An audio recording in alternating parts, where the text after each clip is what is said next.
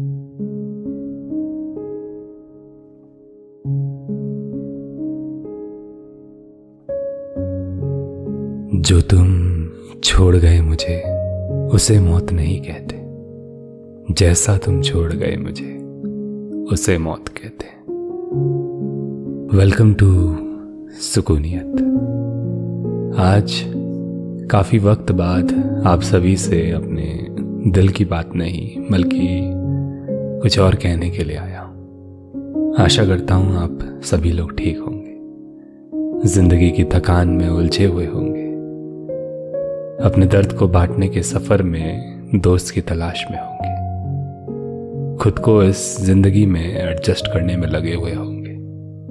कई सारी बातें अपने दिल में दफन करके बैठे होंगे, है ना? अच्छा आप सभी से एक सवाल करना चाहूँगा। क्या आपने कभी किसी अपने को इस कदर खोया है कि उनके आने की उम्मीद अब बिल्कुल ना हो और आपको जीते जी मौत आ जाए? उनकी याद में आप अपनी आँखों को ऊपर आसमां की तरफ़ करें और बस खुदा से की जाने वाली दुआओं में उन्हें याद करते रहें।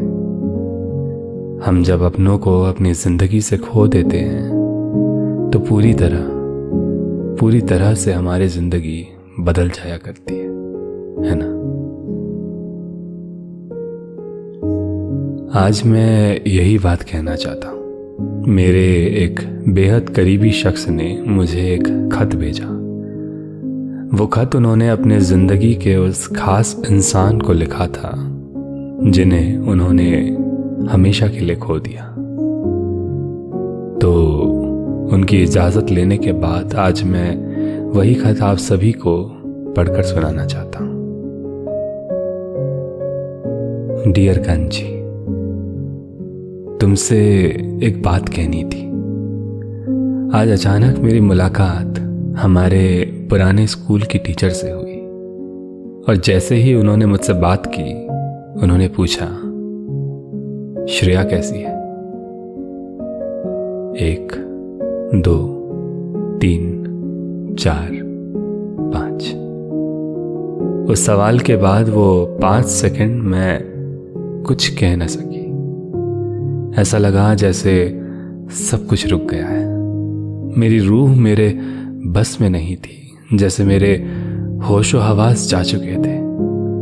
थोड़ी देर बाद जब मैं रियलिटी में वापस आई तो मैंने उन्हें उस सवाल का जवाब देने की कोशिश की, लेकिन दे न सकी ओह, माफ़ करना मुझे। मैं तो तुमसे पूछना ही भूल गई, श्रेया। वहाँ, जन्नत में ज़िंदगी कैसी है तुम्हारी? क्या तुम हमें भी उसी तरह याद किया करती हो, जैसे हम करते हैं? हर रोज, हर पल। करती हो ना? मैं जानती हूँ। बाबा, तुम्हें बहुत ज़्यादा याद किया करते हैं। पता है उनकी नींद आज भी हर सुबह तीन बजे टूट जाया करती है। वो तुम्हें याद करते हैं और फिर सो ही नहीं पाते। और माँ, मैं तुम्हें माँ के बारे में कैसे बताऊँ, ये मैं खुद भी नहीं जानती। जब से तुमने अलविदा कहा, वो कैसी हो चुकी है, मैं ये बयां भी नहीं कर सकती। ऐसा लगता है कि उनकी रूह अब उनके साथ नहीं रहती। ऐसा लगता है कि उन्होंने खुद को पूरी तरह तोड़ दिया है। हमने तुम्हें तो खो दिया है, लेकिन तुम्हारे साथ शायद हम माँ को भी खो चुके हैं। और तुम्हारा बेटा, हमारा प्यारा रेयू, वो अपने घर में बिल्कुल ठीक है। तुम्हें पता है, मैं उससे बात भी नहीं कर सकती। करना चाहूँ भी तो हिम्मत ही नहीं चटा पाती। जब भी उसे देखती हूँ या उसके बारे में सोचती हूँ तो मुझे तुम्हारी बहुत याद आती है। आज भी सोशल मीडिया पर तुम्हारे दोस्त तुम्हारे बारे में लिखा करते हैं, तुम्हारी तस्वीरें अपलोड किया करते हैं। वो ज़ाहिर करते हैं कि वो सब तुम्हें कितना याद करते हैं। और मैं मैं हमेशा की तरह वो सारी स्टोरीज स्किप कर दिया करती हूँ। मैं कैसे बताऊँ तुम्हें कि मैं क्या महसूस किया करती हूँ? मैं तो ये खुद भी नहीं जानती। अब ऐसा लगने लगा है कि मैंने अपना सब कुछ खो दिया है। जब एक इंसान के जिस्म से उसकी रूह को अलग कर दिया जाए तो वो एक बंजर ज़मीन की तरह हो जाता है। मैं बिल्कुल वैसी ही हो चुकी हूँ। अब मेरे अंदर ना कोई एहसास है, ना कोई जज्बात। मैं मोहब्बत भी महसूस नहीं कर सकती हूँ। ऐसा लगता है कि इस दुनिया में रहकर भी मैं यहाँ नहीं रहती हूँ। आखिरी बार मैंने पूरी चाहत से अगर किसी को गले लगाया था तो वो कौन था जानती हो? वो तुम्हारा जिस्म था। वो जिस्म है जिसे तुम छोड़कर जा चुकी थी। और उसके बाद मैं किसी से गले नहीं मिल सकी, किसी से प्यार नहीं कर सकी। लेकिन आज बहुत वक्त बाद मैं माँ से गले मिली। और तब जाकर मुझे महसूस हुआ कि मुझे इसकी कितनी ज़रूरत थी। और शायद माँ को भी। तुम आज हमारे साथ ना होकर भी हमारे साथ हमेशा रहोगी श्रेया। तुम आज भी इस घर का दिल हो और हमेशा रहोगी। वी मिस यू हम जब किसी अपने को खो देते हैं जिससे हम बहुत प्यार करते हैं और वो हमें हमेशा के लिए छोड़कर चले जाए। तो कितनी दर्द भरी बात होती है ना? क्या हम सच में उसे मौत कह सकते हैं? मुझे लगता है किसी का चले जाना मौत नहीं होता। जिन्हें छोड़कर वो चले जाते हैं और जो रह जाते हैं, उस कमी को वो किस तरह सहते हैं? उस अकेलेपन के वक्त को वो किस तरह महसूस किया करते हैं?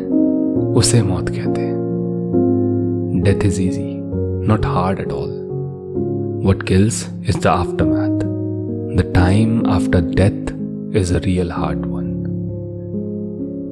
और इस दर्द से हमें आगे बढ़ने में बहुत वक्त लग जाता है। ऐसा लगता है हमें कि वो इंसान कहीं नहीं गया है। उसकी तस्वीरें देखकर जब हम उस पर हाथ फेरते हैं तो लगता है कि वो इंसान हमारे करीब ही है। ऐसा लगता है कि उनकी रूह हमारे नज़दीक धीरे धीरे चलते हुए आ रही है। वो हमारे पास बैठे हैं। लेकिन जब हम उन्हें छूने की कोशिश करते हैं, उनकी सांसों को महसूस करने की कोशिश करते हैं, वो वहाँ नहीं होते। कैसे सवाल मन में आने लगते हैं ना, उनके जाने के बाद? आप ऐसा सोचने लगते हैं कि, काश कहीं आपने उन्हें और ज़्यादा प्यार दिया होता तो। आप उन बातों को याद करते हैं जब आपने उनसे ऊँची आवाज़ में बात की थी। काश वो ना किया होता तो। आप खुद को आगे बढ़ाने के लिए, एक और मौका देने के लिए बाहर की दुनिया से जुड़ने की कोशिश करते हैं। लेकिन आप हर चीज़ से दूर हो चुके होते हैं। ना आपको कुदरत खास लगती है, ना फूल, ना पौधे, ना पेड़, ना आसमां, ना शहर, ना इमारतें, ना ही रेस्टोरेंट्स वो हवाएँ जो आपके चेहरे को छूकर आपको खुशी देती थी, उसमें भी अब उनकी यादें आती हैं। कितना दर्द होता है ना उस वक्त। कभी गुस्सा आता है, कभी रोना आता है, लेकिन धीरे धीरे ये सारे जज्बात शांत हो जाते हैं। दर्द कहीं नहीं जाता।